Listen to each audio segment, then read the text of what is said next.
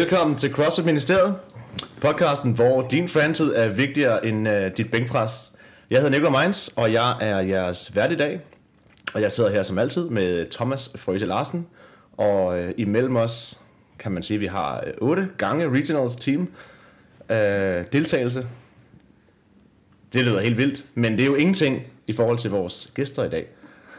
Som, uh, skal vi tage dem nu, eller skal Ja, vi tale om dem senere? Ja. Vores gæster i dag er jo øh, Julian Krav Maswitz, var det rigtigt udtalt? Ja, Ja.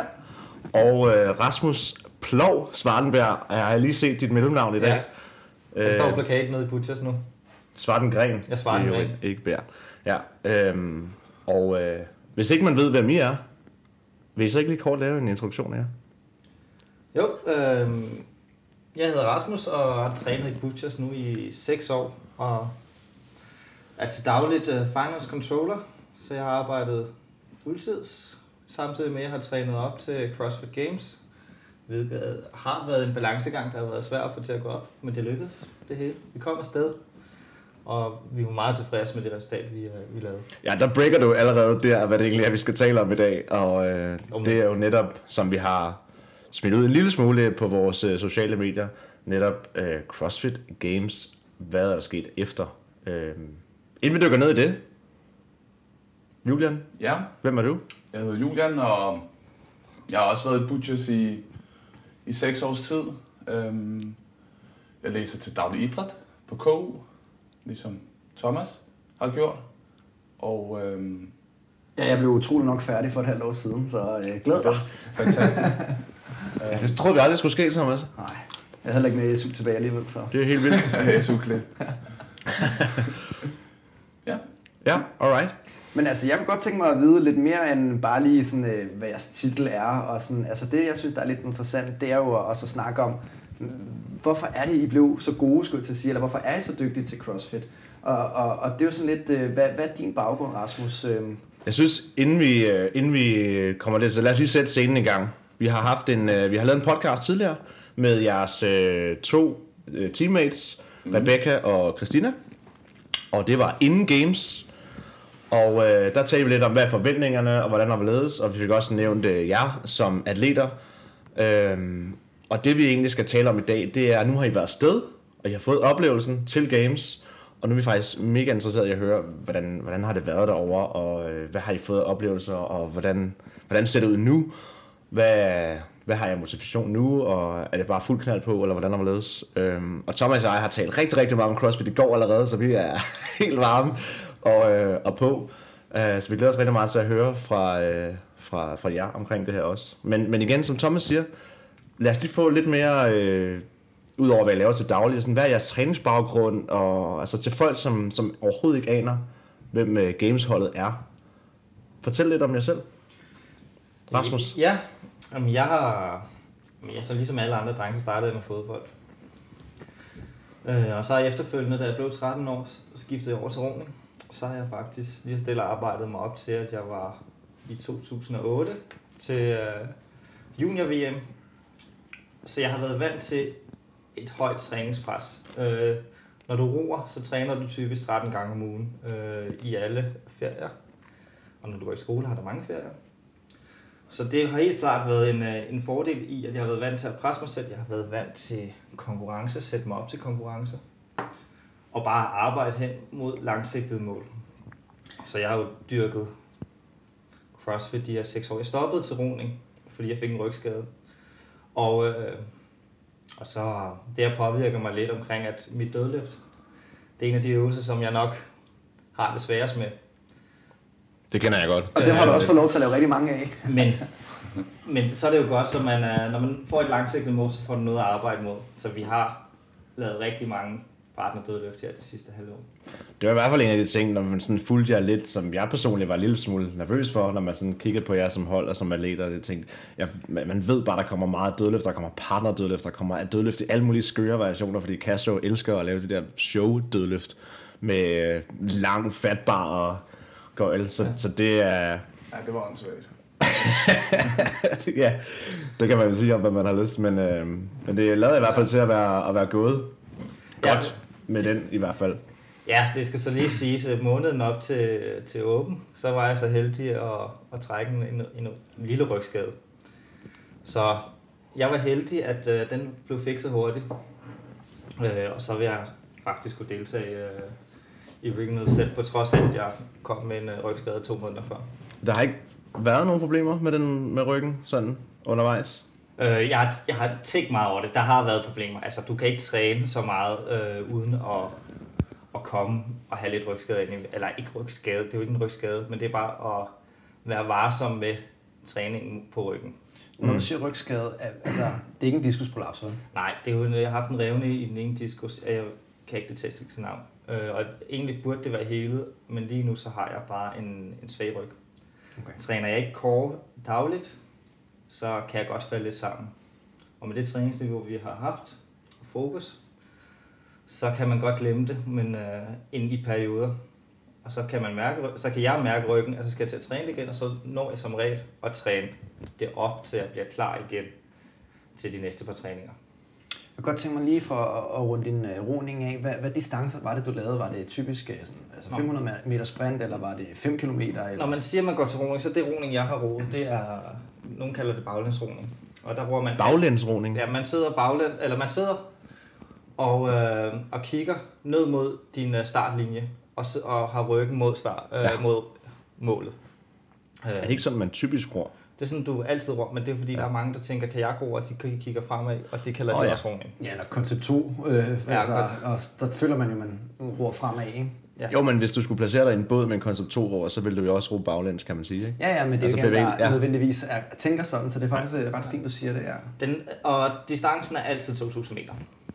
Øh, der, er et, der er en konkurrence i Danmark i Odense, hvor vi ror 6 km, men det er mere den første, øh, første konkurrence i løbet af året, og der tager man en længere distance.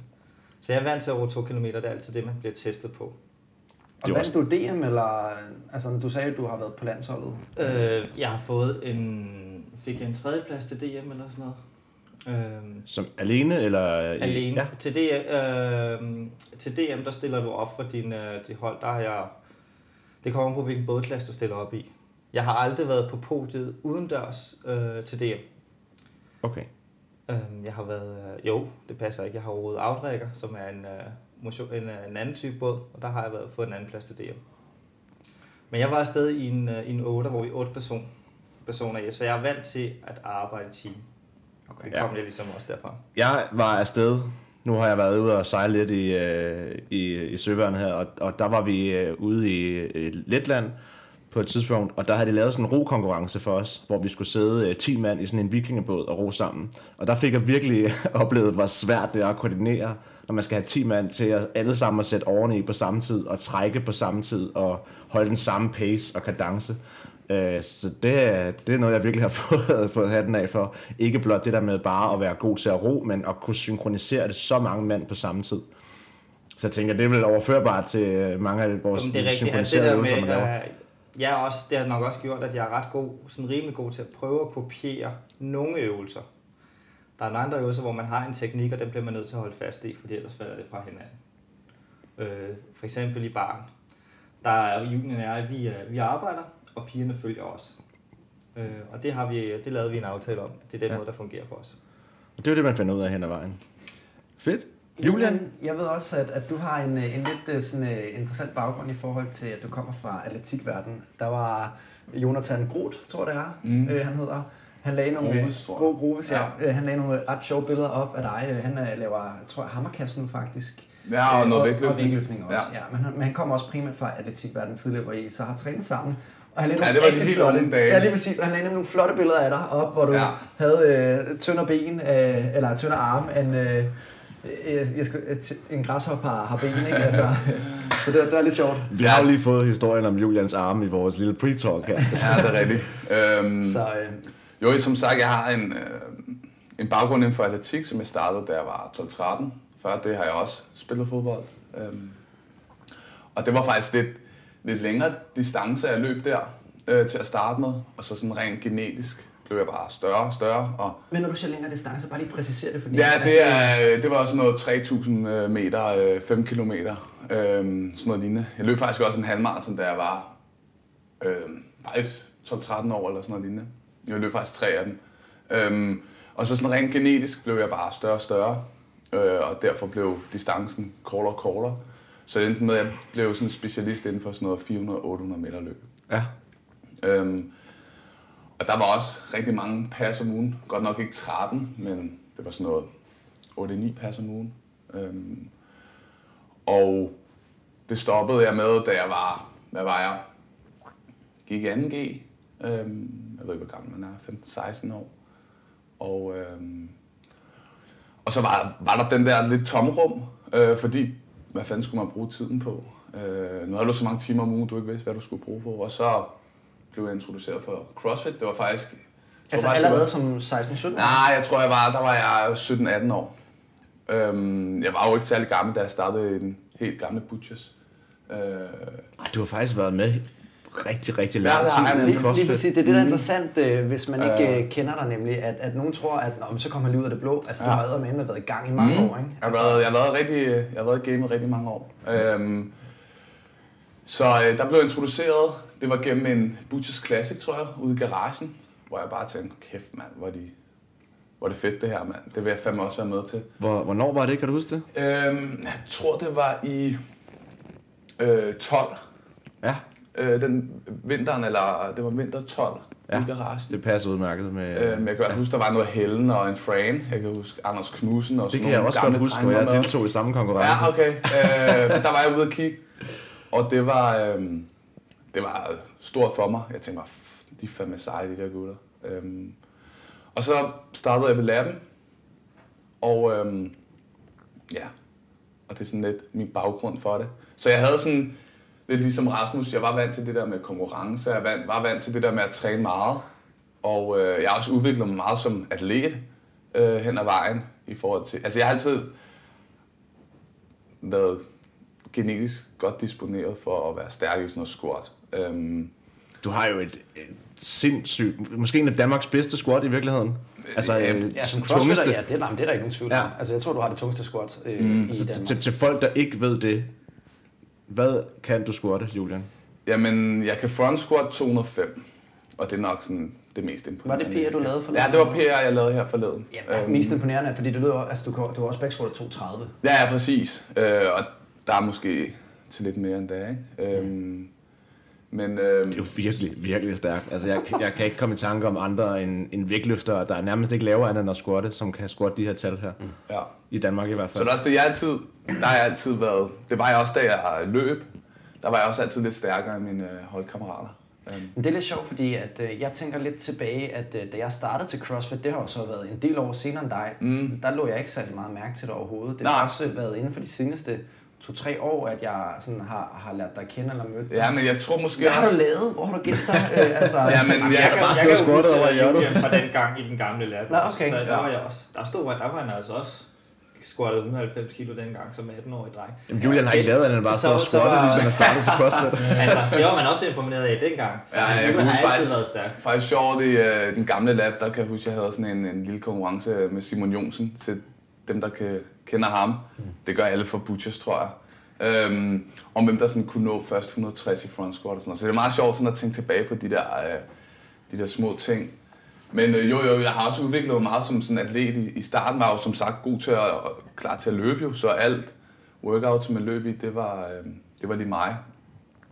Og så fandt jeg jo også ud af, at jeg havde øh, jeg var også god til at blive stærk, så det var sådan, så skulle jeg lige pludselig finde balance øhm, med at, sådan at kombinere det. Mm. Så, øh, og så har jeg jo udviklet mig til at blive en lidt tungere atlet, øhm, hvor et, et langt distanceløb måske ikke er så fedt, når det kommer i workouts, men, øh, men det er jo, hvad det er. Du er jo en, øh, og det er jo sjovt, at vi sidder her med Rasmus og dig, fordi I er jo to, i mine øjne, vildt forskellige atleter. Helt sikkert. Øh. Vi, øh, vi kan fuldstændig det, hinanden ikke kan. Ja. Øhm, Det eneste, vi begge to har som svagheder, det er, at vi har en push-up. Den, Ja, det er rigtigt. Den er vi slet været fan af. Ja, det er begge to øh, en sådan fælles svaghed, men ellers så har vi sådan fuldstændig, øh, fuldstændig modsætninger, ja. Ja. ja. Det er meget sjovt. Ja, hvor du sådan er den, øh, den virkelig stærke, store mm. dreng, der kan flytte noget vægt, øh, men har af gode grunde. Der er mange, øh, der er store muskler, der skal have en masse ild, så, Nå, men så, altså så lige snart det kommer til at tage lidt tid. ikke? Øhm, Helt sikkert. og hvor der skal fart på, mens du, Rasmus, altså, øh, har de vildeste lunger på det område. Ja. Altså, det skal stadig- udholdenhedsbaggrunden, Ja, ja, men det skal stadig siges, at I er jo mega dygtige begge to, især som holdatleter til det her med at lave tryk kalorier på Lige- jeg var lige ved at sige det og faktisk. på assault bike. En assault bike og Øh, ja. det er både Rasmus og Øhm, min force. Så, så der er nogle ting, og det er jo også øh, som det, vi skal til at begynde at snakke lidt mere om nu, øh, den her øh, gamesæson, som var helt klart en årsag til, at I endte med at komme til, til games, fordi der, der, der viste de virkelig, hvor dygtige I var til det. Ikke? Så, øh, Ja. så, så jeg tænker, at øh, vi, vi tager lidt øh, fra begyndelsen af, øh, hvis vi tager sæsonen øh, for igen at sætte rammerne, når vi, vi rammer åben her, og, og hvad, hvad, havde I nogle tanker om, at, at, at I gerne ville til, til Regionals i første omgang i hvert fald? Jeg, jeg, havde, jeg kom som sagt, det fik jeg lige nævnt i introen, at jeg kom med en, med en rygskade op til de første toast to buy, jeg havde lavet i to måneder. Det var, det var til den første open workout. Så jeg havde absolut ingen forventning om at skulle til Regionals. Jeg vil gerne have, at Butchers kom til Regionals, som øh, jeg havde ikke sat mig selv på holdet endnu. Øh, fordi vi var ikke helt klar over, hvem af herrerne, der ville, der ville, lave, der ville øh, stille op for Butchers. Og kunne stille op for Butchers. Så jeg vil bare give hver open workout, det var bare at, at give et så godt resultat. Efter workout, nummer to, så fandt vi ud af, at vi lå sgu egentlig meget godt. Øh, og, og når man så på de her, som lavede åben, så gik det op for mig, at jeg lå faktisk til at komme til Runners, hvilket jeg godt har vældig lang tid, men har ikke kunnet øh, træne og har fokus på det, fordi at jeg udover har mm, mit, øh, mit arbejde også har læst en HD, som jeg blev færdig med for et år siden, som er et deltidsstudie. Så det er først det første år, hvor jeg har sådan, hvad kan man sige, fokuseret fuldstændig på CrossFit.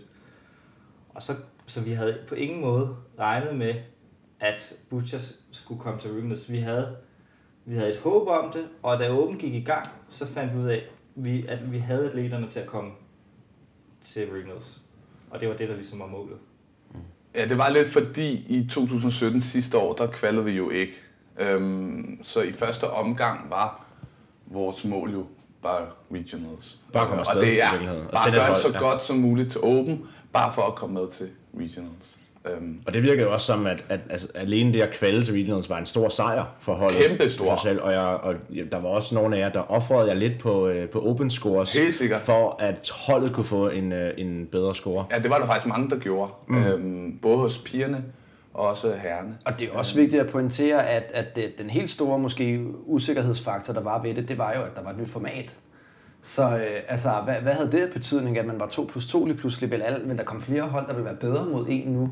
Præcis. Øhm, og, det kan jeg huske også, øh, før jeg selv blev skadet, at det var det, som snakken gik meget på. Altså, kan vide om, altså, hvad der skal til, fordi det er der jo ikke nogen, der aner. Man aner ikke, øh, er der nogen, der flytter øh, fra det ene sted til det andet. Øhm, så, så det her med, at, at man fik, øh, jeg tror mest øh, de første to workouts i, i hus, ikke? Når, de, når de var gennemført, og man så, okay, det, det går sgu godt det her, så, så begyndte man først der at tænke, okay, nu kan vi komme til regionals. Ikke? Øhm, så, så, så det var lidt interessant at følge den her nye sæsonplanlægning.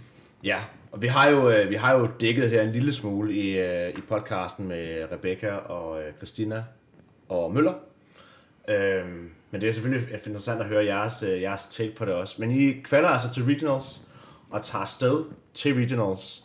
Bare sådan kort, hvad, øh, hvad, er, jeres, øh, hvad er jeres mål til Regionals? Vores mål var faktisk at nyde øh, at være på gulvet. Øh, Ja, vi havde ikke talt sat nogle, et, nogle mål. Vi havde talsat nogle mål, ja, det var sådan noget med at komme i top 10, øh, det kunne være rigtig fedt og så videre. Øhm, men ellers var vi, vi nød hver workout, vi prøvede at nyde hver workout. Det var ikke alle workouts, man sådan nød. Øh, Fed med sæson, og Baby Froster workout, den nød jeg fandme ikke. Men, øhm, Worm. ja, men, øhm, men ellers var vores målsætning faktisk, det var top 10, ja, øhm, og så egentlig bare nyde hver gang, vi var på gulvet.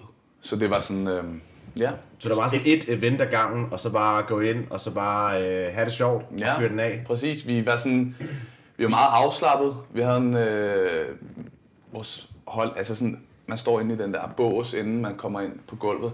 Og vi var sådan, husk nu at nyde det igen, ikke? Og husk at kigge op til alle dem, der er taget afsted. Og, og så, så ja. Hvornår øh, kiggede I på leaderboardet undervejs, så kunne I se, hvordan det så ud, eller, eller holdt I bare den her mentalitet hele vejen? Altså jeg vil sige, efter lørdagen, hvor vi lå nummer syv, Det vil sige, det er anden dagen ud af de tre dage, Ja. ikke? ja. anden dagen, øh, hvor vi lå nummer syv, der øh, kan jeg huske Møller også begyndte sådan, okay, vi skal også huske at være klar, når vi skal ind til øh, ceremonien og så videre. Vi var sådan, okay, slap nu af. Øh, fordi vi kunne godt, nu kunne vi godt begynde sådan, okay, det er faktisk øh, realistisk. Øh, Og, og som, at, som atleter, som team, så havde vi det bedst, når vi ikke følte, der var et pres udenfra. Fordi Mm. at man ved, alle, alle atleter, de ved, det største pres, du kan lægge, det er dit eget, det presset på dig selv. Og hvis du føler, andre forventninger til dig, så vil du hæve dine forventninger til dig selv også. Og det, vi vil ikke have, at vores forventninger går ind og hæmmer hver workout. Så det var vi- vigtigt for os at skubbe det fra, og så bare fokusere på os fire, gå ind og have det sjovt. ja. Det tror jeg er super god. Det er jo det her med at, at tænke på, at man har alt at vinde og ikke alt at tabe. Ikke? Altså, det er virkelig, hvordan kan man vinde den mentalitet. Ikke? Mm. Så det var sådan øh, hen, var det efter lørdag der, hvor I så fik, fik set, at det kunne godt gå hen og blive til noget, øh, noget godt det her. Det kunne gå hen og blive stort, det tænkte vi, og vi vidste også, at søndags workout, det var, øh, de lå godt til vores hold. Øh, og jeg kan faktisk huske, du kaldte den. Jeg sagde om, øh, om aftenen, da Julie og jeg vi har så på værelse sammen, om lørdagen. Altså den første workout om søndagen, workout nummer 5. Hvis der er en workout, vi skal vinde, så er det den workout. Ja. Fordi det vidste vi, rope climb og roning og snatches, Den var god det, for os det er godt fire. for alle fire. Og I smadrer jo også de Ja, maskiner og fuldstændig. Pigerne gav jo også et, et fint forspring på de der 10-15 sekunder, tror jeg var. Det er ret meget i en, en workout, der ikke er lang, altså i, i den forstand. Altså, så, så allerede der bare kunne man se, okay, det kommer til at blive godt det her. Og øh, det gik jo så rigtig godt. Faktisk så godt, at I endte med at, øh, at kvalificere jer på en, en tæt femteplads. Mm. Som et meget, meget øh, nervepirrende øjeblik. For Ja, og mennesker. favoritterne fra Nordic øh, taber øh, pladsen. Øhm, Ja. Så det var Ja, ret interessant. sekser, ja. Ja. Var, øh, hvordan var det? Ej, det var en, fanta- det var en fantastisk oplevelse, altså, fordi at det, du ikke har tør at håbe på, det sker lige pludselig. Nu får du åbnet op for en drøm, som du øh, ikke har tør, tør tænke på tidligere. Så det var en helt fantastisk oplevelse at stå derinde på gulvet med så mange tilskuere, og så få råbt, råbt Team Butches navn op. Det var sådan, så det virkede var sådan en ud af kroppen oplevelse, hvor man, man troede ikke på, at nu skulle man til games, og så begynder, jeg begynder allerede at tænke om, om så, nu skal nu, min chef, inden jeg tog afsted, sagde, at nu er det godt, det her regional snart er slut, fordi så kan du komme tilbage og arbejde lidt mere. Jeg tænker, nå, nu skal jeg, nu skal jeg til stadig og fokusere lidt på min træning. Øh, så Og du, så har bare din, du har bare din chef i, øh, i tankerne. ja. Og planlægning, sådan at, altså nu, nu er sæsonen ikke slut. Nu, er, nu har vi lige fået den forlænget om to måneder. Det er, hvilket vi var over, det var en fantastisk oplevelse. Ja, det var, det var stort. Øhm, og jeg tror også, man kunne se det på, hvis man så den, når vores navn blev råbt op. Jeg er meget sådan en, der har følelsen ude på tåret, når det går rigtig godt.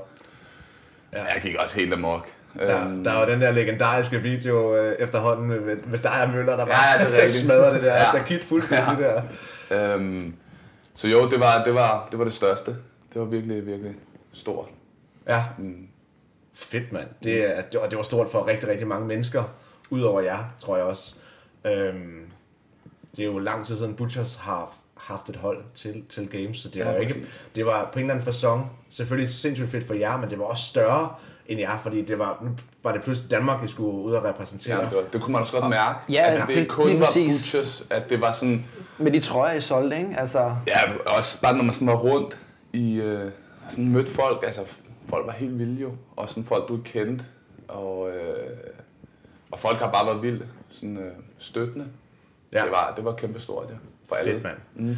Hvis vi, øh, hvis vi spoler en lille smule i, øh, i det så, øh, I fik solgt en masse shirts og fik lavet noget, øh, fik bygget noget support op, som kunne hjælpe, med, hjælpe jer til at komme afsted, og øh, jeg tror, I fik støttet en stor del af jeres rejse. Jamen, Den vi, er godt, ja, Det vi, er hele? godt, Ja. vi, vi kan godt takke alle dem, der har støttet, uh, støttet Team Butchers. Det har virkelig betydet meget for os, Mm. at vi kom afsted, og der, man ikke skulle have en, uh, nogen skulle have en gæld og betale af på bagefter. Ja, for det er ikke ligefrem kunne- en billig Fordi tur det, at det er det, man skal huske på i hele det her, øh, når man snakker om det, og og det er så sjovt, øh, fordi jeg tror, der var en af jer, der nævnte her, også i starten af podcast, at man kunne se nede i Butchers, der er blevet lavet sådan nogle øh, fine plakater nu, hvor man øh, kommer op og hænge med sit navn på, hvis man har været afsted til Regionals eller til Games for den sags skyld. Og jeg var tilfældigvis nede øh, og træne øh, i går, og så så jeg de her tavler, og så bladrer jeg dem igennem, og jeg ser jo, jeg hænger selv der på, på tre af dem, og jeg blev sgu sådan lidt emotionel over det, hvor jeg tænkte sådan, wow, det var sgu alligevel fedt Og det er den eneste award, man fandme får, ikke? Altså, du får ikke en krone for det her, mere eller mindre. I hvert fald ikke nogen af os. Jeg,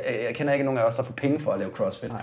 Så, så den der award, man lige pludselig får, ikke? Altså sådan, øh, hvor, hvor folk de bakker op omkring, der ikke kan komme afsted. Altså, det må være, igen, det vildeste. Fordi at, at det er sådan, du får, kan ikke få mere kærlighed. Du får jo ikke nogen penge for det her, ikke? Så, Nå, men man kan så sige, at du får måske penge indirekte i forhold til, nu ved jeg for eksempel, du var ude i Norge og undervise. Det tænker jeg, du har fået lidt skilling for. Og det har du fået på grund af dit navn. Øh, og det er jo et navn, du har skabt ved at have været til regionals fire gange, og så videre, så videre. Hvis du forstår lidt, hvad jeg jeg, mener. jeg kan godt, Hvis jeg kan godt forstå, en er samling for navn, og du... At, Det, det kan jeg godt øh, forstå, men, men jeg vil sige det sådan, at, at jeg kunne, det jeg tjener på at undervise dem, kunne jeg nok tjene lige så meget på at undervise CFC, uden nogensinde har, har, har lavet en muscle up. okay. Øhm. så, Lille point til centerne men, men, jeg, jeg, men, Pay more. men, men for, for at tage den, men, men det du kunne, man kan sige, at jeg ville ikke kunne have lavet måske et podcast øh, med samme pondus, hvis jeg ikke havde haft de oplevelser. Så jo, jeg vil faktisk også give det ret. Du har en, en fin pointe med det, du siger. Ja. I får så samlet en masse penge, og øh, kommer afsted over til, øh, til Games, og det er jo i virkeligheden det, vi sådan skal, skal tale om. Ja. Games er rykket til Madison. Mm. Hvordan, øh, hvad skal man sige, hvad, hvad er Ja. førstehåndsindtrykket, når I kommer derover, sådan fra I kommer sådan ud af flyveren, og I, hvor, I kommer nogle dage før, er det korrekt? Ja, vi kommer, hvad er det, fem dage før? Ja, fem dage. Øhm, lige for at komme af med jetlag og så videre. Selve byen Madison, den var, der var ikke noget at skrive hjem om. Øh, Det er også mit indtryk, der, der, der er sgu ikke så meget andet. Vi var øh, sådan ude og skulle prøve at finde noget at spise, det var helt nærmest helt umuligt. Og vi Øh, vil godt sige, at vi var en stor gruppe på 11 mennesker afsted, så vi skulle booke bord, hvis vi skulle ud og spise, Hvem- fordi at det var ligesom en, uh, det var en, uh, en CrossFit, lige pludselig blev det omdannet til en CrossFit-by, hvor mm. hoteller, restauranter, de fik plakater op omkring CrossFit, og det var ligesom det, det gik ud på hele, og man kunne godt mærke, at hele byen, den støttede op om det her CrossFit, og det var mange udefrakommende, der var turister, CrossFit-turister i Allerede i byen. lufthavnen, ikke, var der blevet sat store plakater op af Fraser og Froning. jo, det var over det Ja, hele. ja. På vores hoteller var der... Øh, Ja, og normalt når man er op, i USA, så, tænk, så tænker man, så skal man svare på en masse spørgsmål for at komme ind, og de er meget, øh, altså, det er svært at komme ind i USA. De sagde bare, når du er CrossFit-atlet, ja, så bare gå videre. det var securityen ind til USA. Det var også meget sjovt at, at mærke. Det er, det, er, det er faktisk sjovt, fordi det er også lidt det indtryk, jeg har fået, at, at der er ikke rigtig så meget andet at komme efter i, øh, i Madison. Og jeg tror også, det er en af de årsager til, at de har valgt at, valgt at signe med, med Madison, fordi at de har været all in på at sige, okay, vi, gør, vi, vi vil CrossFit, og, og vi har ikke andet. så, øh, så det bliver bare sådan et CrossFit-by øh, på bliver- det tidspunkt af året i hvert der er i fald. hvert fald ikke andet.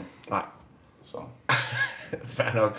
Ja. I var, du siger, I var 11 mand afsted. Hvem var, øh, hvem var afsted med, med jer, udover jer fire? Jamen, vi havde jo vores trænerstab med Chris og Steffen og Møller og Stefan og så videre. Så havde vi kærester og, og, og ja, det var det, og det løb egentlig op i 11 mennesker. Så Ja. det var sådan, øhm, det var lidt forskelligt, vi havde med.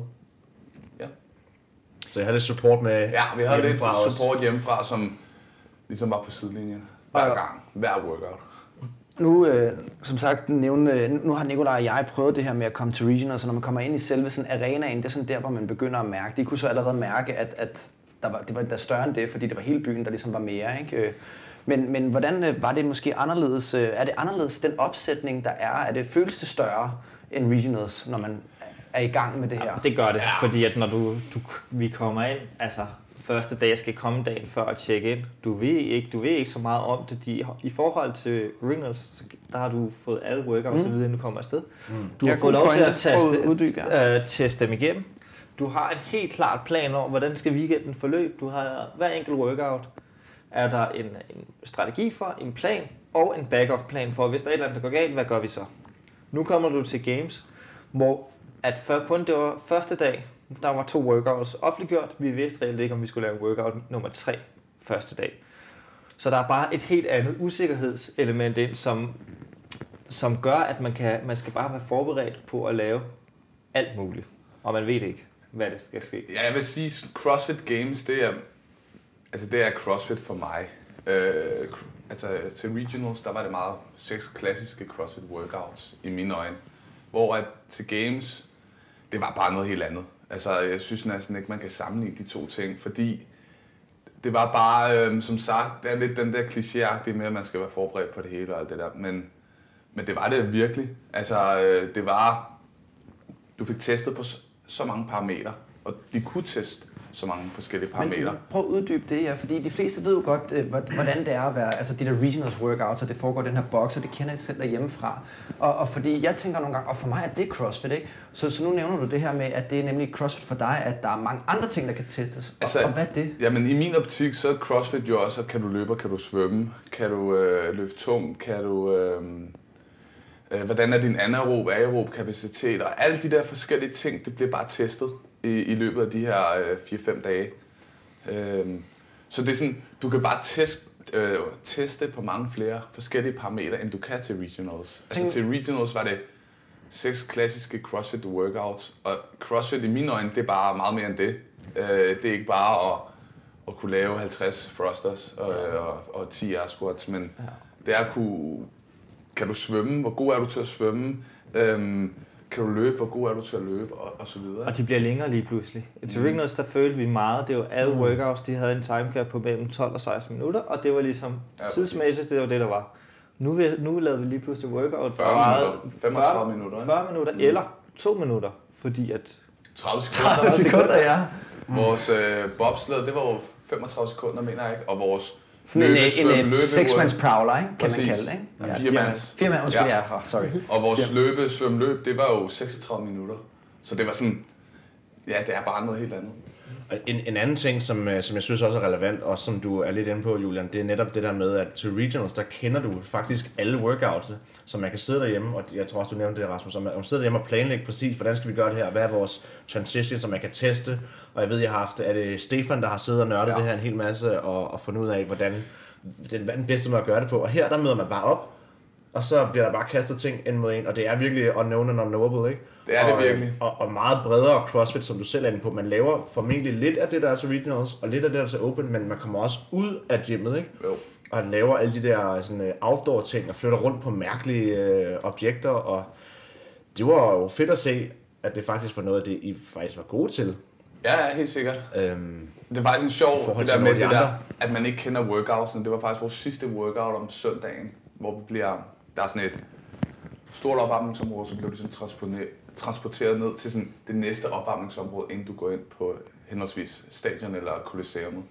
Og der var, vi vidste ingenting, da vi sådan blev transpo- transporteret ned til øh, Nej, de sagde bare, andet opvarmningsområde. tag alt med, som I tror, I kunne få behov for i en CrossFit workout. Ja. fedt. Det er meget grej. Og, vi, og alle var sådan, okay, Ja, det kan blive rigtig meget godt. Og vi havde straps og Og med sådan en. Vi havde fået fire på sko inden, så hvilket par sko skulle man tage med, og Ja, ja. skulle man tage alle fire på sko med, eller Havde I fået, øh, havde I fået piksko? ja, sådan Ja. nogle øh, Ja. ja, trail sko-agtige. Okay, Ah, sygt nok. Ja. Så vi kom, bliver sådan transporteret derned, og der er ikke nogen rigtig, der ved, hvad der skal ske. Folk tror sådan lidt, det er den der kaos ligesom der var individuelt. Er det, øh, hvornår er det Det her? er søndag. Det er finalen, det er aller sidste workout. Ja, så vi bliver transporteret ned med Rich Froning og alle de andre gutter der. og så, øh, når så kommer der bare sådan en hvid tavle ind, og så kommer Dave Castro ind, og så står han bare og skriver workouten op, ikke? Så står man der, oh, fuck mand. Så skal man bare Det er så så laver vi meget- lunches. Det er også fedt, de, de, Ligesom de at- tør gøre det, altså på den der old school måde, hvor du går ind i dit gym, og hvad skal der være af workout i dag, når du går på hold, ikke? Når man så er der en eller anden, der skriver på whiteboardet, ikke? Det her whiteboard, det er jo mm. sådan uh, CrossFit aldaret, ikke? Hvor alle øh, samles rundt om, og så uh, vi lave giver det? os uh, vores nadvar, ikke? Og så får vi vores workout, ikke? Så sindssygt fed beskrivelse. Men jeg kunne godt tænke mig at høre faktisk, inden, øh, inden vi sådan, øh, går ind og taler om, om selve konkurrencen. Der er jo den her øh, famøse athlete dinner, om, er det om mandagen, inden man starter? Jamen, den, det er kun for de individuelle. Det kommer for det individuelt, ja, der er Teams øh, ikke med. Teams er ikke med i den. Så, så, så hvad er sådan forløbet op til, op til, øh, op til inden konkurrencen? Jamen det er jo, vi kommer jo de her fem dage før, og er sådan, vil faktisk bare gerne i gang med det samme, men er jo, du har trods alt lige rejst øh, 12 timer, så du er lidt træt. Vi fløj til Chicago og kørte derfra, som er en tre timers øh, køretur. Mm. Så det var en lang øh, rejse, og så kom om aftenen, øh, lad os til at sove næste dag, og så skulle vi jo bare have et enkelt træningspas om øh, fire dage før. Og så kunne vi ikke helt finde ud af, det havde vi svært ved, skulle vi træne hårdt, eller var vi på deload? Og vi havde ligesom talt om, inden vi, måtte, vi kunne ikke træne hårdt, fordi vi skulle bare være klar til det. Så det var bare, nogle, der gik nogle dage, hvor vi bare skulle hygge os. Deload, du kunne ikke tale workoutsene så meget igennem. hvis workoutsen blev offentliggjort, så skulle vi teste. Mm. Det havde I Øh, tid til. Vi testede elementer fra det. så måtte vi teste elementer. Vi havde en CrossFit-box, der lå lige over for vores hotel, hvor at der var blandt andet blev offentliggjort den øh, første workout, hvor det blev offentliggjort med muscle up, og øh, box jumps, og squat, og push press. Mm. Øhm, der var vi hen og teste, men vi måtte teste med... Vi testede både med bar og ring muscle up, fordi det blev offentlig... Vi vidste ikke, hvad de ville køre.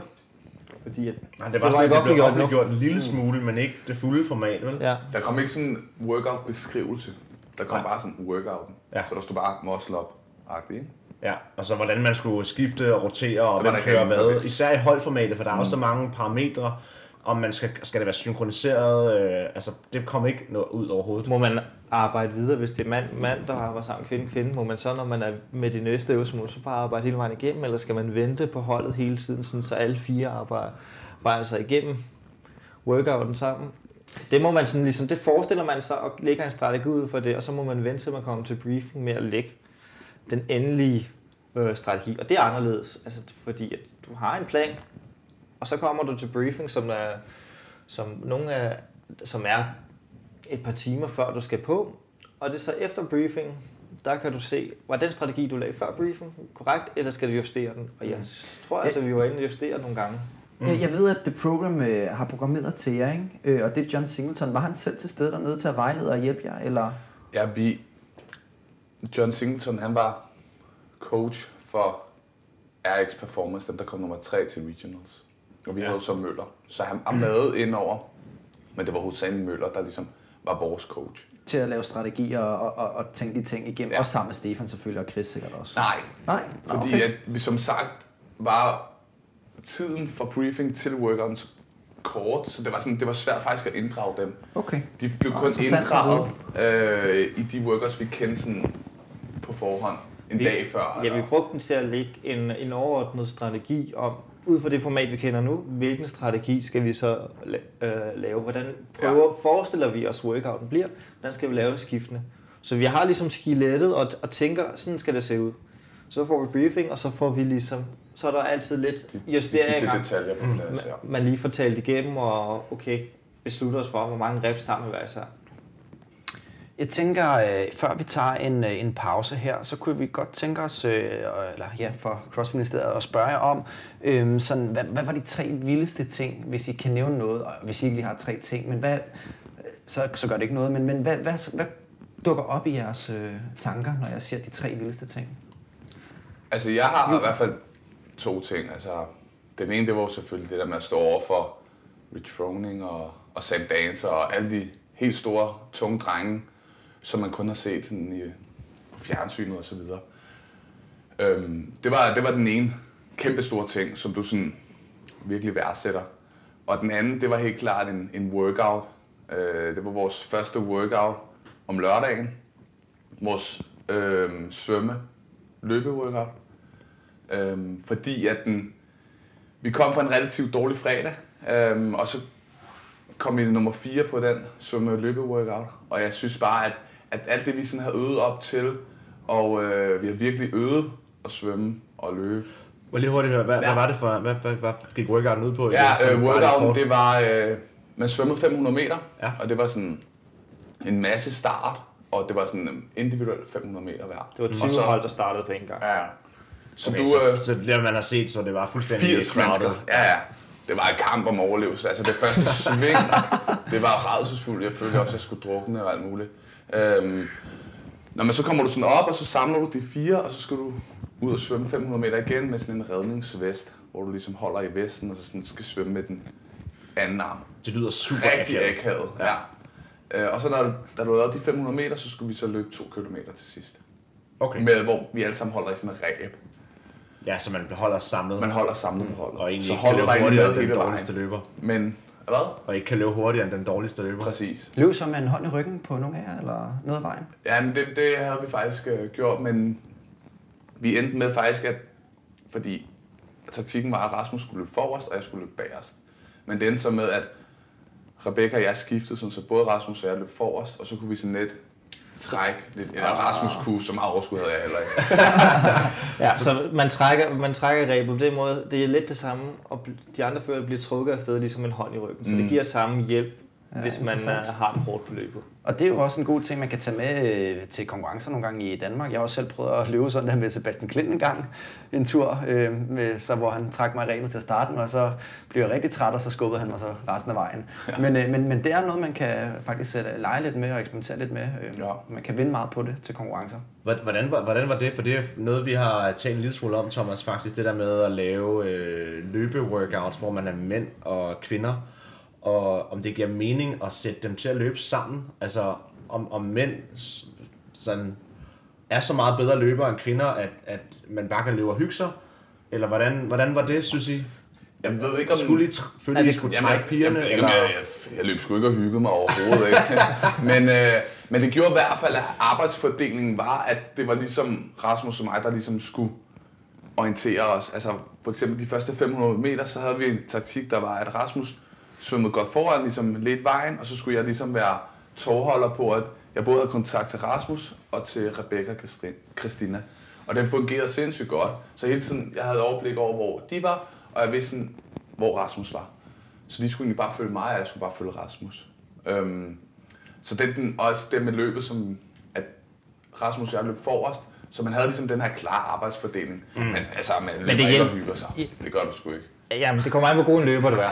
Du kan godt have over... Jeg havde overskud på løbet, og det gjorde jeg også, at jeg prøvede ligesom at tage de sving så bedst som muligt. Der var ikke særlig mange sving, vi kørte meget livet. Mm. Men for ligesom at orientere og hele tiden, så i stedet for, det fandt ud af, man skal ikke spørge, om man kan løbe hurtigere, fordi vi er atleter, vi kan altid løbe lidt hurtigere.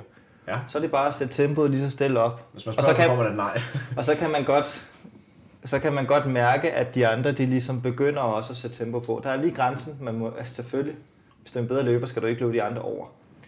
Men du kan godt pace de andre og sørge for, at de andre bliver presset. Helt sikkert. Hvad, hvad var det vilde ved den her workout? Nå ja, det er rigtigt. det er der, vi kom fra. Åh ja. Jamen det var, at, sådan, at det hele gik op i en, en lidt højere enhed, så vi som sagt, vi kom fra sådan en, en relativt dårlig fredag. Og så blæste vi bare igennem på den her øh, svømme løbe workout og kom som sagt samlet nummer 4. Og vi var bare sådan, vi var ret høje på det resultat. Øh, og vi følte ligesom, at det hele gik op i en højere enhed. Vi havde brugt meget tid på svømmeteknik, på løbeteknik og de her ting. Så øh, det var vildt fedt, sådan, at vi ligesom gav pote mm. øh, i den her workout. Så øhm, det var klart en, en workout, jeg, jeg husker. Hvordan placerede jeg i den workout?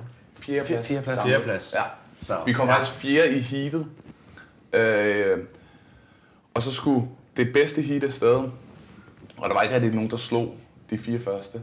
Og så kom vi samlet fire, så det var ret stort, for vi sad nemlig sådan og fulgte med på telefonen. Okay, hvad løb de, hvad løb de? Nå, men det, det der skal siges jo, hvis vi øh, lige zoomer lidt ud for jeres præstation og øh, i forhold til gamesplaceringer, så det der kendetegnede, at der hvor I var rigtig gode, det var især til det, som de bedste ikke var særlig gode til, hvis man kan sige det sådan. Altså I klarede virkelig godt på de her løbeworkers, den her hvor I skulle løbe også og lave den her slædetræk, mm. var I også virkelig gode til, og vi var virkelig gode til den her, hvor øh, Bob, øh, ja. hvor, I skulle, hvor I skulle skubbe, øh, skubbe den, ikke? Øhm, og, og, det var, og der var nogle af de her hold, hvor for eksempel Travis Mayers hold, tror jeg, øh, hvad var det, de hed? Don't, Don't Stop. Stop. Ja, de, de var faktisk rigtig udfordret i nogle af de her workouts her. Øhm, og det var ret sjovt at se, hvordan I så klarer sig godt i dem, når de så klarer sig dårligt. Det er typisk, ja. Det er jo nogle af de hold, som øh, traditionelt er rigtig gode til klassisk crossfit, som, ja. øh, som, man vil, som vi har talt lidt om, hvor at det var tydeligt at se for mig i hvert fald, at lige snart vi kom ud og lavede noget, der ikke var så klassisk, så havde, var I faktisk rigtig, rigtig gode til det. Øh, og jeg tror også, det måske har noget at gøre med måske jeres baggrund, men måske også, øh, at I har lavet rigtig meget af det inden. Og men helt sikkert også jeres baggrund. Jeg er ikke Ja. ja. i tvivl om, at altså, du fortæller, at du har løbet halvmarathon som 12-årig. Altså, hvor mange har det? altså, du fortæller, at du har haft 13 pas på en romaskine, øh, også som 12-årig allerede nærmest, ikke? Ja, og om ugen, eller hvad, ikke? Ja, ja. Ja. ja. Det, det er der altså ikke mange, mange atleter, der har. Og det skal man altså bare huske på, at, øh, at det spiller en kæmpe rolle, når man så kommer derned, ikke? Men der, hvor vi også klarede det godt, det var faktisk også der, hvor vi havde en helt klar taktik. Selvfølgelig den der på bobsleden, der var 35 sekunder, det var mig bare brav igennem. Så der er ikke så meget taktik i det. Men for eksempel den der med at løbe og trække, øh, som vi også gjorde det godt i, der havde vi også en helt klar arbejdsfordeling i forhold til, hvem der skulle ligge arbejdet hvor. Fordi som sagt, vi kender hinandens styrker og svagheder. Så vi ved, hvad Rasmus er god til, og hvad jeg er god til. Og jeg er rigtig god til at bare trække den der slæde. Og Rasmus er god til at løbe. Så vi sådan, på den måde, vi, øh, vi hjalp hinanden, når der skulle hjælpes. Og det tror jeg virkelig øh, var positivt. Jeg kunne rigtig godt tænke mig at vide, nu, øh, nu talte jeg en lille smule om øh, mindset til regionals, og bare gå ind og, øh, og, have, og nyde hver eneste workout en af gangen, og så endelig med at gøre det rigtig, rigtig godt. Hvad var jeres mindset her til games på så stort et, et niveau ved siden af nogle, øh, nogle ja, så de største navne, man kan komme til at stå ved siden af? Men det var sjovt var jo, at vi... Jeg følte mig mere stresset under games, fordi man følte, at man på en eller anden måde, så nu var du nået hertil, og nu skulle du være mod de bedste. Du kendte ikke setup'et. Så det var svært at holde fokus og ligesom øh, at varme op og gå ind og ligesom præstere. Når vi først stod og ligesom sammen som en gruppe, så vi den anden i øjnene, så var vi klar til ligesom at fokusere. Men det var mere stressende games, og det var sværere at at få sig sådan mentalt være klar til, til hver enkelt workout, fordi du ikke kendte dem på samme niveau. Mm, men man kan det ikke også noget at gøre med, at det er så stort et setup, og det er jo nærmest sådan en festival-agtigt, ikke? og der foregår ting på forskellige venues på samme tid. Ja, og det er kæmpe stort. Der er øh, masters og teens og øh, Mens- atoder. Og, Ja, ja, præcis. Også, det er også et vigtigt aspekt, det er det i forhold til tiden. I, til regionals, der har du nærmest overstået din workout til klokken er 12. Det har det jo, det er jo sådan, de har lagt Til det op. games, der er, har du måske en workout klokken 9 om morgenen og en klokken 18 om aftenen. Ja. Ja. Altså det er bare, det er bare, er bare noget helt andet. Ja. Øhm, det ved man jo også for konkurrencer herhjemme, at det bliver, det bliver nogle lange dage. Det gør det. Nu har, øh, jamen, for at få opsummeret, nu har du jo øh, nævnt det her med at konkurrere mod dem, man ser på tv. Øh, Ja. Og så det her med at få eksekveret øh, det, man træner øh, i så en workout, der kommer til at gå godt som de vildeste ting. Øh, og jeg tænker måske, har du en tredje ting så, når vi, når vi snakker tre ting, øh, som har været det vildeste, du vil supplere med her? Nej, det er helt klart. at Komme ned og se sine, de idoler, man kun har set på tv, øh, og så konkurrere på dem mod dem i den største scene. Og så for os, det er, at når tingene bare lykkes, det er noget af det, af det fedeste, det du har trænet på i, mod, i lang tid, at det så lykkes. Det er helt klart det fedeste. Men det var også fedt, at, som du også selv siger, at man, man slog dem jo faktisk. Altså, vi slog jo Mayhem tre gange. Øh, og altså de her ting, Det må da have været en vild ting i sig det selv. ja. vildt, det er jo vildt at kunne sige, at man har slået ved keep tre gange. fingeren. Ja, Ej, ja, okay. Jeg gav så røvfuld i det andet, ikke? Men, men så det var sådan, okay, de, de er ikke uovervindelige. Ej. Øh, så det, er sådan, det var ret cool, det var ret fedt. Ej, noget af det, der jeg synes, der er vildt også, når du kommer til games, det er, at du får lov til at prøve ting, som bare ikke er mulige andre steder. Der er blevet booket en speciel jer, som du ikke kunne teste før. Altså den der Ja, det er 4 firemands- meter lange øh, Altså, dødløft fatbar Ja, stang, som, ikke? Jo, som udenbart, så er jeg jo ikke, jeg er ikke fan af partendødluft overhovedet. Men, og med den der med at gå ind og få prøvet nogle helt nye ting. Ja, firmandsprowleren tænker jeg da også må være vildt sjovt at have Det var prøvet det sjoveste. Den måtte vi, vi havde ikke, i opvarm, i, til Games kunne vi få lov til at varme op med firmands øh, dødløften, så det havde vi sådan prøvet i opvarmningen. Den Prowler, det var ikke muligt at, at prøve den, før vi skulle gå ind og skubbe den. Så første gang vi skubbede den, det var på, hvad hedder det nu, øh, konkurrencegulvet. Ej, hvor sjovt. Øh, og det er fedt, det der med at gå ind og sige, okay, der er nogle ting, der kun er bygget til at blive brugt nu, som vi får lov til at lege med. Det er fedt, ikke? Det, det vidner også noget om, hvor stort et, et setup det egentlig er. At man bygger ting kun til jer, for ja. at I kan gå ind og, og lave sådan noget. Med det, så tager vi lige en, øh, en kort pause, de her. Ja. Vi vender tilbage ASAP. Mit navn er Julian Kravmasvits, og du lytter til CrossFit Ministeriet. Mit navn er Rasmus Vardengren, og du lytter til CrossFit Ministeriet. Velkommen tilbage til CrossFit Ministeriet. Tak for det, Julian. Selv tak. Vi er tilbage. klasse. Vi har fået lidt kaffe og øh, spist nogle riskiks og, og hygge lidt og talt om, hvad der sker i en øh, CrossFit-sæson. Men øh, vi skal tilbage til det, det handler om. Games 2018. Og øh, boys, vi skal høre lidt om, hvordan fanden det egentlig gik derovre. Hvad, øh, hvem vil fortælle? Og det kan jeg godt, jeg kan godt sige lidt om. Det, det gik jo godt. Vi havde jo øh, vi havde sat nogle målsætninger inden da. Og dem kan I faktisk høre på podcastet, som vi Så- lavede med, ja. med, hvad hedder det, Christina og Rebecca og, og Møller. Ja. Men lad os lige opsummere, hvad var jeres målsætning? Vores målsætning det var, at vi ville godt slå Butchers, Team Butchers gamle placering, som var en 23. plads. Mm. Vi vil, øh, vi vil gerne have en top 10 placering i en workout. Bare én workout. Vi vil gerne have et event win. Og så vil vi godt have Nej, måske ikke. Jo, Heat win. Okay. Heat win. Og så kan vi godt have et heat Ja. win. Mm. Øhm, det var ligesom de tre tre ting, vi godt vil... Øh, Og det er jo sådan en målsætning, som er, hvad skal man sige, ikke sådan, altså en realistisk målsætning, vil jeg sige, og, ikke? og Ju og jeg snakkede også om, at ah, men, vi havde også en, uh, vi kunne godt tænke os slow risk Rony i en workout. Ja, det havde vi snakket om. Men det var lidt mere Det er en intern målsætning. målsætning. Det var, det var personligt. Det var, Nå, man kan jo sådan karakterisere det som om, at de havde et overordnet mål, og så har jeg så sat jer nogle delmål, ja. Ja. som man så kunne prøve at hakke af i løbet af, af weekenden. ja. Og det gik jo, at vi fik et på en 21. plads. Vi, øh, vi fik tre top 10 placeringer, tre top 10 placeringer, og fik et enkelt heat win. Øh, hvilket, og vi slog Risk Froning i vores tre top 10 placeringer. Så vi Så- kunne hakke af ved alle vores Men målsætninger. der er også en, jeg synes, vi skal være rigtig stolte af, og det var, at vi blev anden bedste europæisk hold. Øhm, det Hvem? synes jeg, Hvem blev det bedste? øh, CrossFit Max Puls for Okay, Norge Det ja. var dem, der vandt Regionals også. til Regionals. Ja. ja. Og, og det er en vigtig pointe, fordi I kvalder altså som nummer 5 ud af ja, fem, der kommer afsted. ja. Så øh, på den måde, der synes jeg, og plus der også er nogle, jeg ved ikke, hvor mange hold der egentlig der er fra Europe South.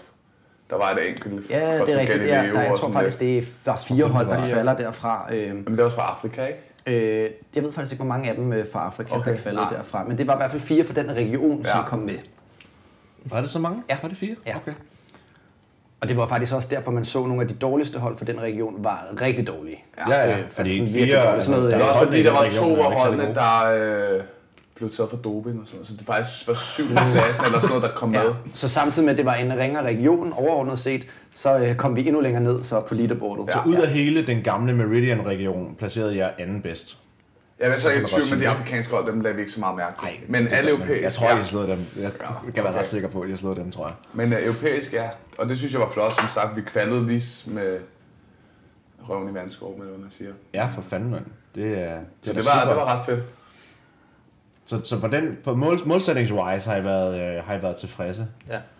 Hvad hvis man kigger sådan på jeres, øh, hvis man sådan zoomer lidt ud fra jeres man sige, øh, placeringer, men, men sådan selve performancen i jeres events?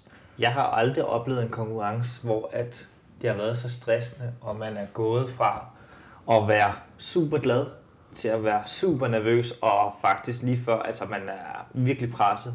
Følelsesmæssigt så har den været den hårdeste konkurrence, jeg har været til. Også den største, ingen tvivl om det. Mm. Men også fordi sættet op er, at man ikke skal vide, hvad man skal ind til, så bliver du presset på en helt anden måde. Det er meget mentalt.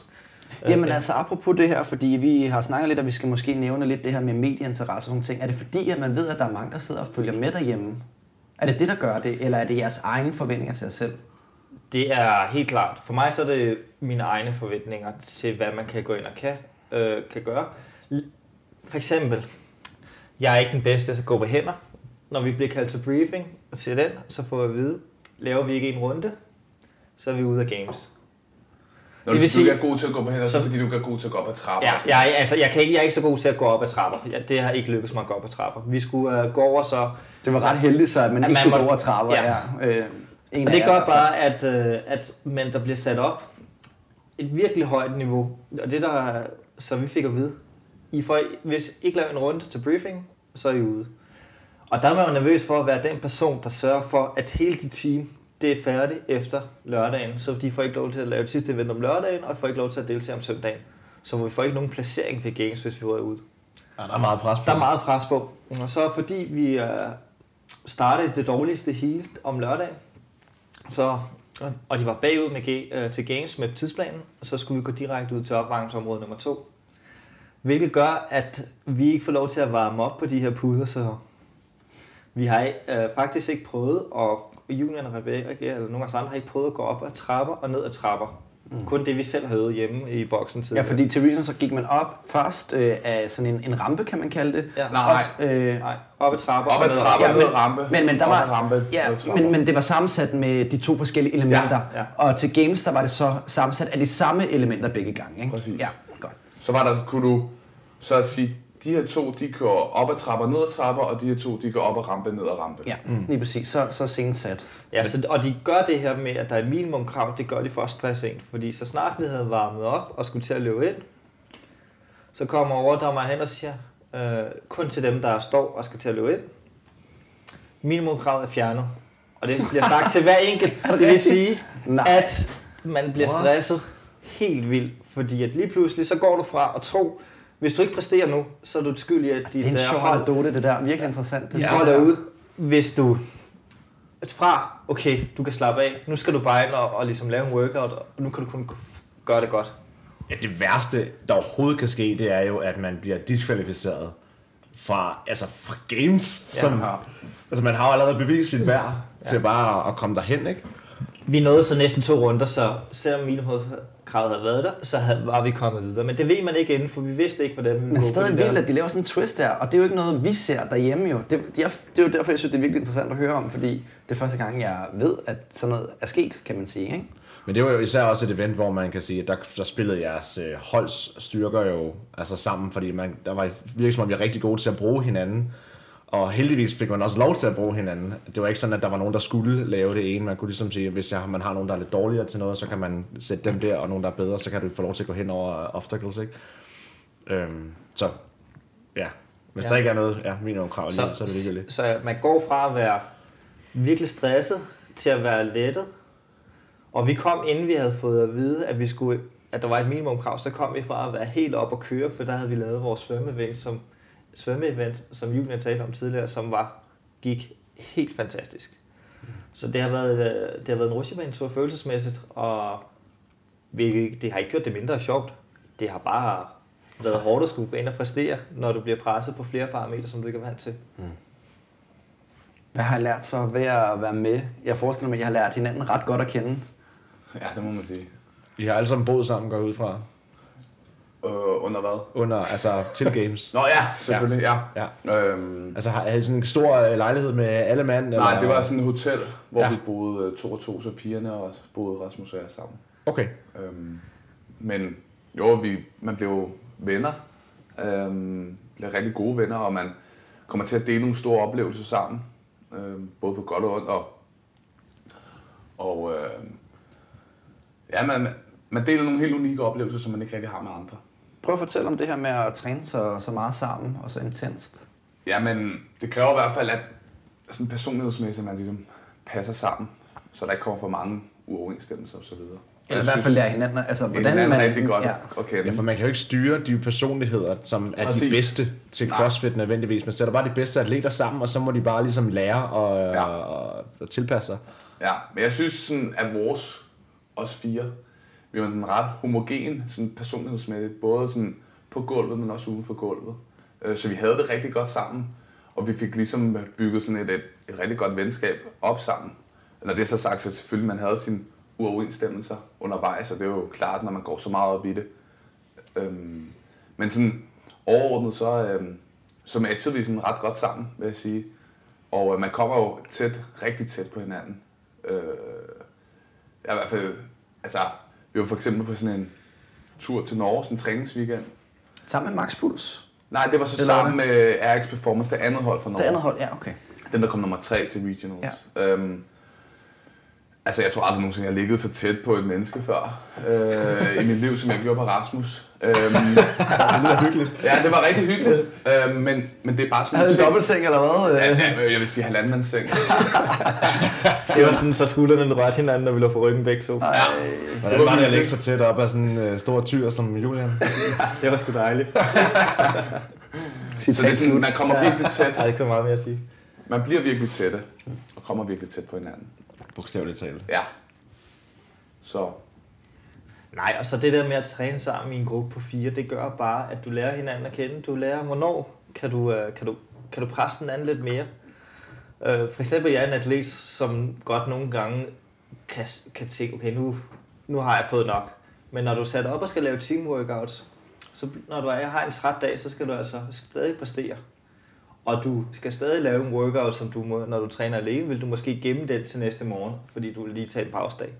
Men når vi har vores, havde vores team sessions, så skulle vi bare køre workouts. Vi skulle også lave de synkrone øvelser, øh, synkron front squat med 90 kilo, som vi ikke, som jeg ikke synes var særlig sjovt på det tidspunkt. Eller øh, 40 bar muscle up synkron. Og sådan, altså, der er masser af ting, vi har arbejdet med og har lært at lave, og ligesom du bliver presset på en anden måde, når du er i et team sammen.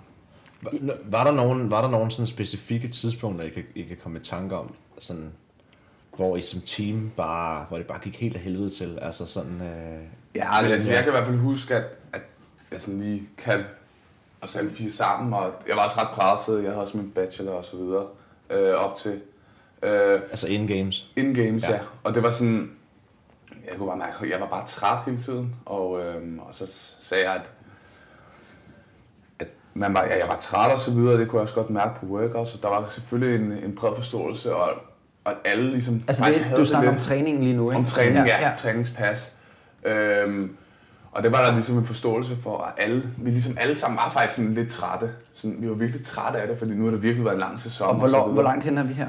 Vi er cirka i slut juni, vil jeg sige. Mm. Øhm, og der bliver man bare nødt til ligesom at minde hinanden om på, okay, det, det er altså vores, øh, det er altså vores drøm, vi er ved at lave lige nu, så vi skal også huske at nyde det, og det skal ikke være en sur pligt at komme til træning, det skal være noget fedt, og, og vi skal nyde det, og, og jo jo, man må gerne være træt selvfølgelig, men Så, så det er træning op til games, der begynder at være sådan helt ophobet, øh, kan man kalde det. ja, det synes jeg. Ja. Og det bliver også meget... Øh, man går fra at træne lidt, fordi man synes, det er sjovt, men også ligesom for ens egen skyld, til at træne mere for holdets skyld. Ikke? Så det bliver mere en slags pligt, end det er sådan ren motivation. Øh, det har jeg i hvert fald også selv oplevet op til, op til regionals med, at man, man trækker sig selv afsted nogle gange til træning, selvom man, man vil hælde alle, alle, mulige, andre ting hellere, fordi at man ved, holdet er der, og man er nødt til at være der for holdet, mm. øh, på godt og ondt. Og nogle gange er det, kommer man selv som, som den, der ikke gider at, være der, og andre gange så kommer man, og det kan helt køre bare, så er der nogle andre, der ikke gider at, at være dem, der er der, og der skal man virkelig være god til at trække hinanden op, ikke? Helt sikkert. Helt sikkert. Altså, du, øhm, du har altså... Man havde ligesom hver sin dårlige dag, ikke? og man kunne godt mærke, at okay, nu har man selv en dårlig dag, eller nu har Rasmus en dårlig dag, eller et eller andet. Øhm, og så blev man bare nødt til at hive hinanden op, ja. Ja, fordi jeg tror, mange tænker, selvfølgelig, fuck, hvor er det fedt, man skal til games, øh, og at man bare kan gå så meget all in på træning, men, men jeg tror, folk også glemmer lidt at tænke på, hvor fucking hårdt det er at træne op til det. Altså, mm. altså sådan mentalt, øh, at, man, at man skal så mange ting sammen med holdet, frem for bare at køre sin egen træning og, og lave det, man synes er, er fedt selv, ikke? Du bliver, du bliver lidt tvunget til at øh, tilsidesætte dine egne svagheder, og kan ikke arbejde helt på sine egne svagheder, som du normalt ellers gerne vil, fordi du bliver nødt til at øh, sætte tid af til at arbejde på nogle, på nogle af holdet, Og på, nogle, holdets svagheder, på, ja. på holdets svagheder. Øh, så ja, en måned før, okay, jeg når ikke at forbedre mit, mit snatch med 10 kilo, Nå, men så skal jeg nok bare prøve at holde det ved lige, jeg kan, og så arbejde, bruge mere tid sammen med holdet, i stedet for at, at nørde vægtløftningen så meget. Øh, Det er også fordi, jeg tror også, du er vant til sådan CrossFit at gå ned og lave det, du gerne vil lave. Eller øh, eller har et program. har et program, du følger. Det er mm. det her, jeg følger. Ja, lige præcis. Hvor at, som team, så altså vi har træning tirsdag kl. 15. Altså der er ikke så meget at diskutere der. Det er bare, at du skal være klar tirsdag kl. 15. Øhm, og der laver vi det, øh, holdet skal lave. Så du kan ikke sådan, okay, i dag vil jeg gerne arbejde på min et eller andet. Øhm, så det var helt klart hele tiden på holdets præmisser. Og det var meget lidt, hvad du selv gerne ville. Men, men det virker også som... Selvfølgelig vil du gerne holdet, ikke? Jo, Ja. Men jeg vil så også sige, at det, det, det virker som om, nu ved jeg ikke, hvordan I var i forhold til de andre hold derovre, men, men netop fordi, at I, man har holdt fast i det her, og, og har gjort det, og har offret alt det her, så har I spillet rigtig godt sammen som hold, og har kendt hinanden rigtig godt, ikke bare som personer, men også som atleter. Øh, og det virkede i hvert fald, når man sådan sad udefra og kiggede på, på jeres øh, performance, at det var, øh, det var sådan, det ligesom fremstod. Er, er det forkert? Nej, overhovedet ikke. Overhovedet ikke. Altså, vi vidste jo godt, at, og jeg vidste godt, når, når Rasmus så sådan ude i hovedet, så vidste jeg godt, hvad, okay, den er, den er hård, eller hvis jeg han ved også godt, hvornår jeg er presset, og i, i hvilke workouts man er sådan, har, har det svært ved, mm. øh, hvor man, okay, den her er nervøs på, okay, den her, den er ikke så slem for mig, og så videre, så videre. Hvornår skal, man, ta- hvornår skal man tale holdet op? Hvornår skal man bare tale taktik, og så bare ligesom få lavet arbejdet, og så må vi debrief bagefter, eller er der en, der lige har behov for at tage et kvarter lige og summe over det, der er ens egen præstation, inden vi tager teamets øh, debriefing? Det, det havde vi helt styr på sådan under Gates, hvornår skulle vi tale sammen. Men også for at lige runde den her snak af om, om træning og sådan ting, at man er lidt tvunget til at lave nogle ting, man måske ikke normalt vil gøre, så synes jeg jo, at nu kender jeg jo og personligt også øh, ganske udmærket og har set jer træne meget. Og jeg tror lige især for, for jer to, og det her, det, er jo, det står på min egen regning, men der tror jeg, det har været rigtig godt for jer at blive måske øh, sat, tvunget til at, at, at gøre det lidt mere sådan, at træne det her, øh, fordi det skal I virkelig kunne forbedre til at blive endnu dygtigere til konkurrencen. Altså Julian, du har jo taget kvantespring i din udvikling i løbet af det sidste år jo, øh, CrossFit-mæssigt, fordi du har været tvunget til at lave de her burpees lidt hurtigere, fordi at du ligesom skulle samarbejde med de andre. Det er du bare blevet meget dygtigere til lige pludselig, øh, og tvunget til at gå på stangen lidt tidligere, end du måske ønskede at gøre. Vi har også lavet marker workout sammen og døde for burpees. Og, Ja, og, og, og, og der, der, der havde du det ikke så sjovt.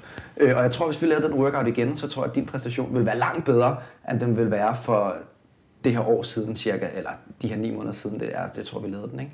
Så, så, så det er ikke kun negativt, det her med, at man nogle gange er tvunget til øh, at, at blive, ja, komme ud af comfort zone.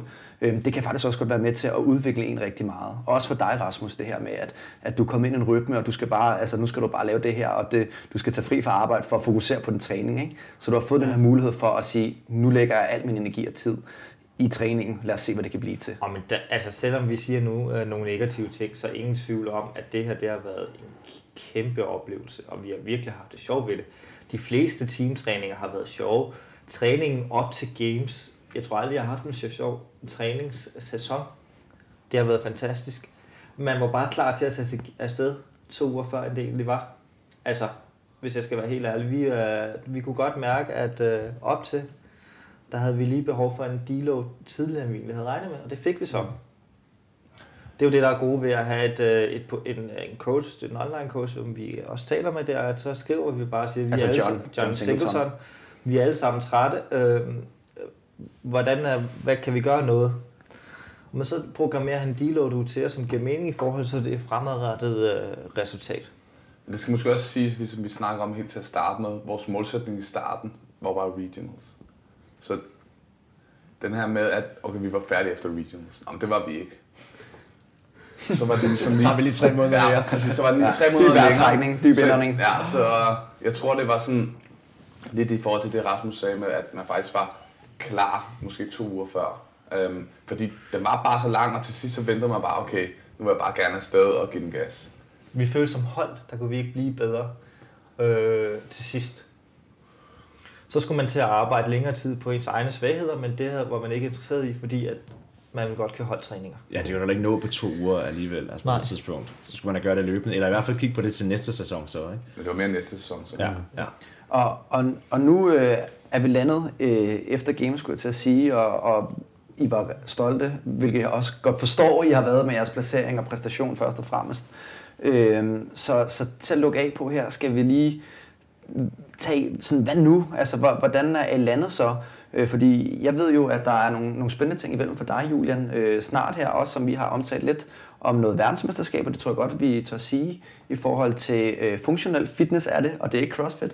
Mens øh, Rasmus, du er kommet hjem lidt i den omvendte scenarie her med nogle skader, øh, og, og måske øh, den her store vejrtrækning, øh, og du har holdt vejret, øh, og nu er du måske pustet ud, og kroppen også er begyndt at, at, at få de skavanker, øh, eller hvad? Ja, men jeg har, ej, op til træningen, der når du kører så meget, så kunne jeg godt mærke, at jeg havde lidt problemer med den ene skulder.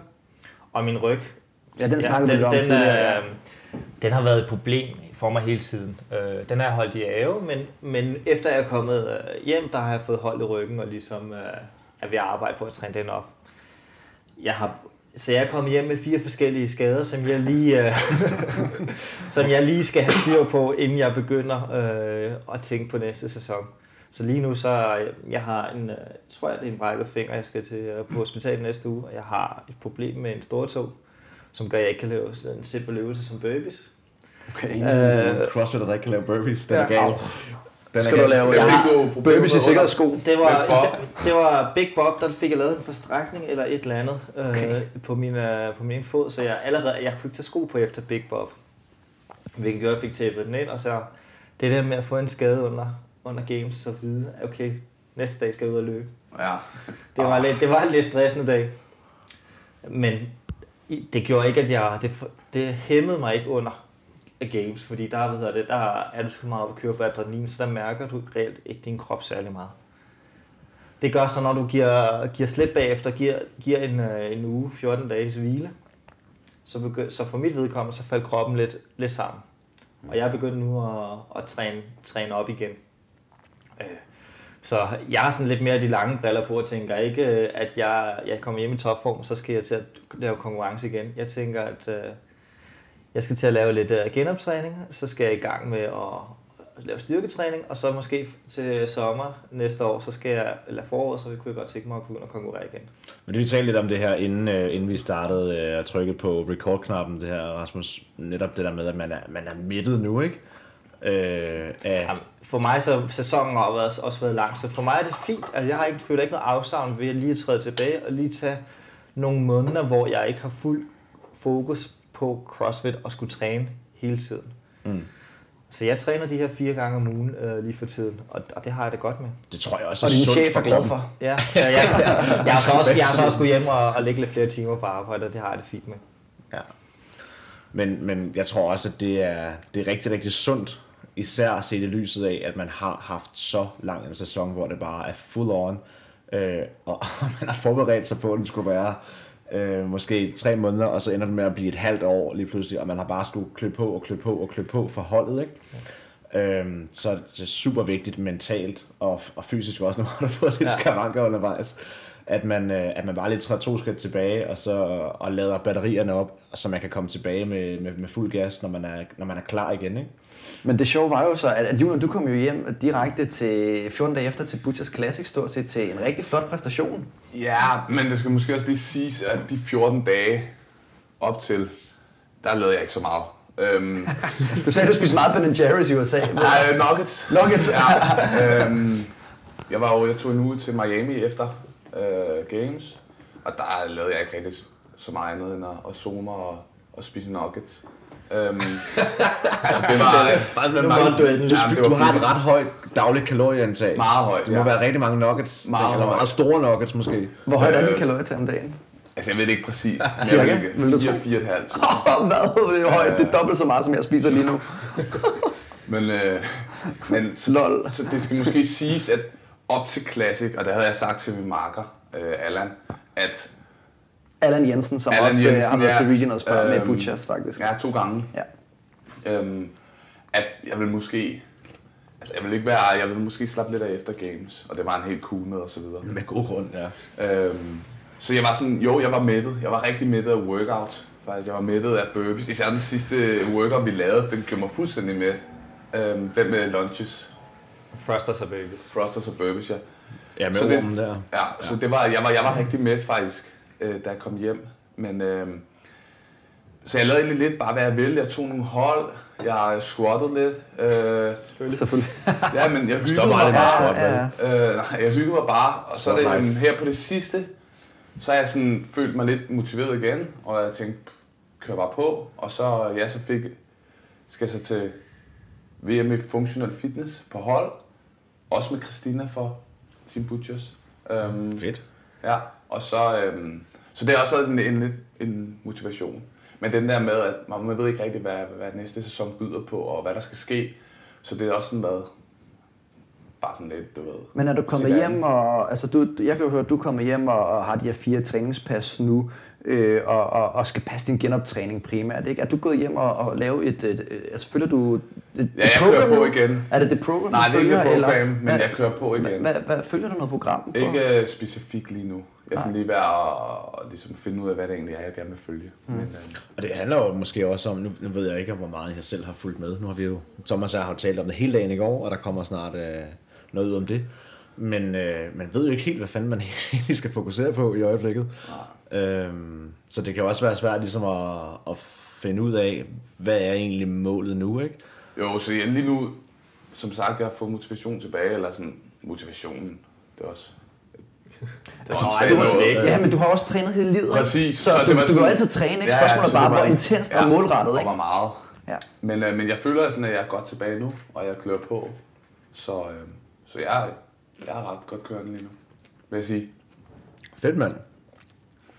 Skal vi... Øhm, har du noget andet, du gerne vil øh, spørge om, Thomas? For ellers så kunne jeg godt tænke mig bare sådan lige at, at opsummere. Sådan, hvis vi kigger, nu har vi nu er I kommet tilbage, og der er gået noget, der er gået noget, noget tid, nogle måneder faktisk, fra I var afsted. Nikolaj, han er lige i gang med at tykke tyk bær derovre, øh, så, så I ved det, hvis I er tvivl.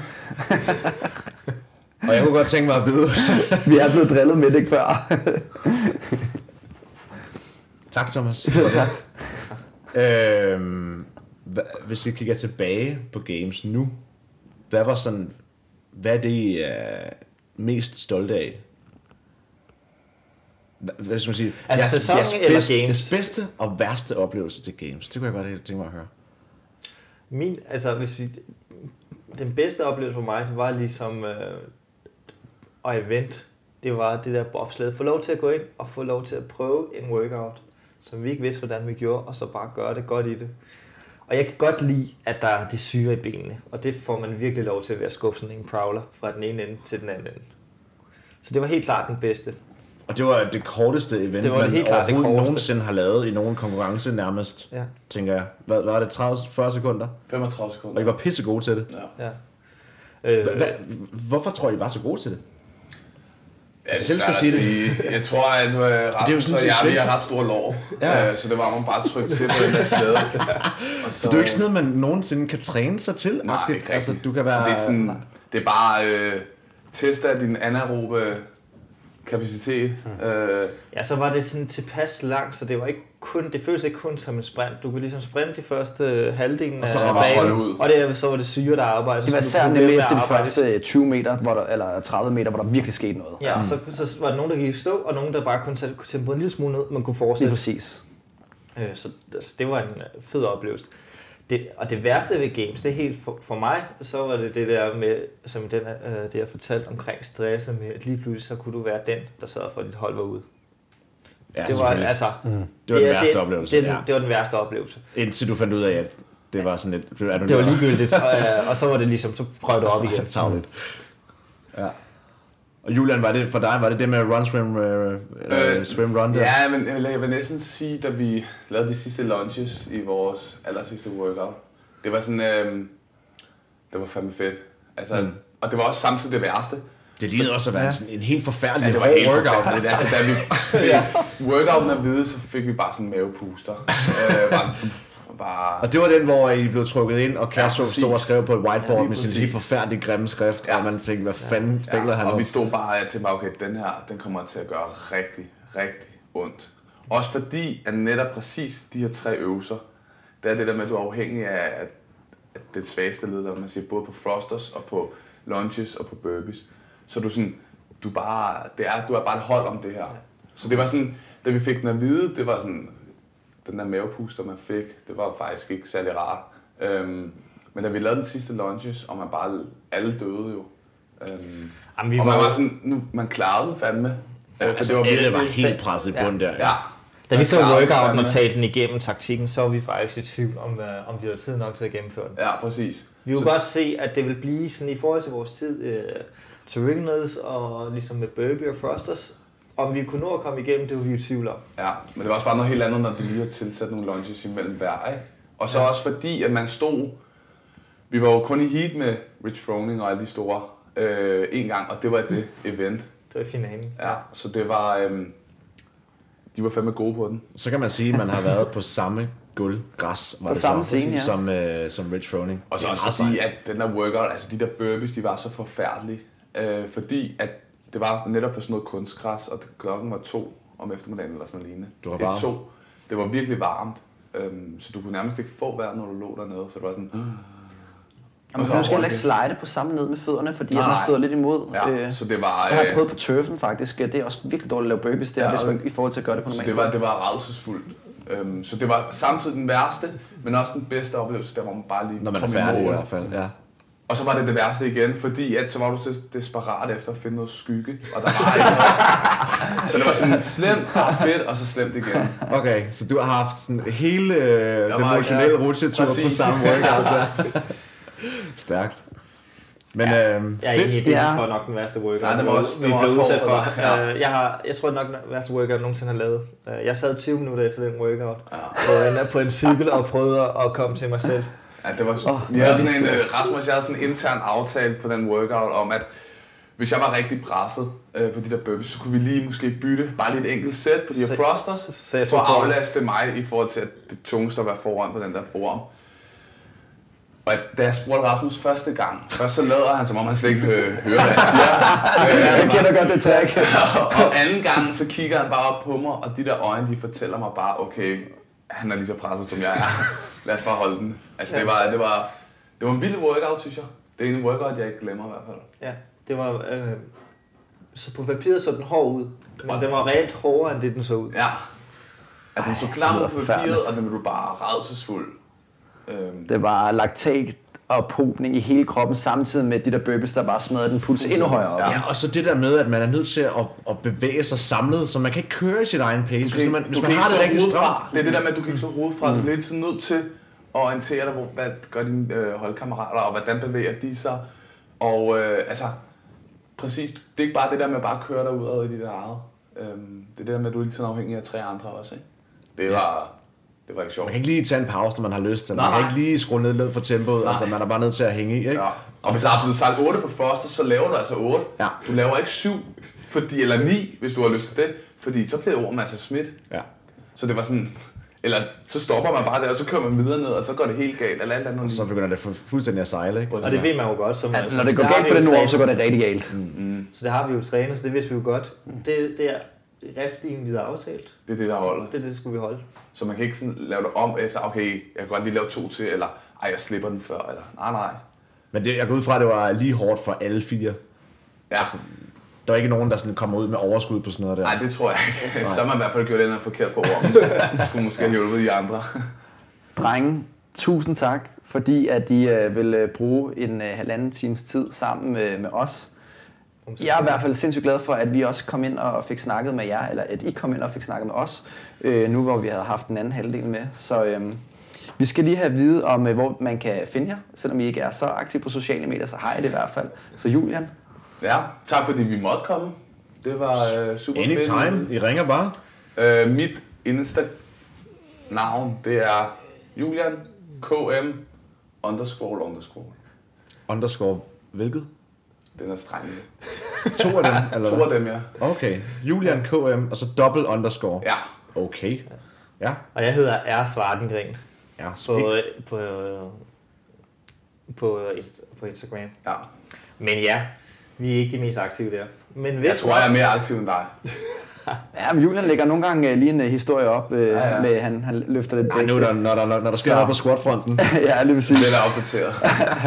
Men altså, det kan jo være, at øh, vi skal have, have dig ind og snakke igen, øh, eller ja, dig Rasmus, men øh, måske om det her funktionelle fitness verdensmesterskaber. Vi må se, hvordan den lander. Ja, enten før eller efter. Det er i hvert fald noget, vi kommer til at, at tale lidt mere om i fremtiden. Tak fordi I ville være med, boys. Velkommen. Selv tak. Selv tak.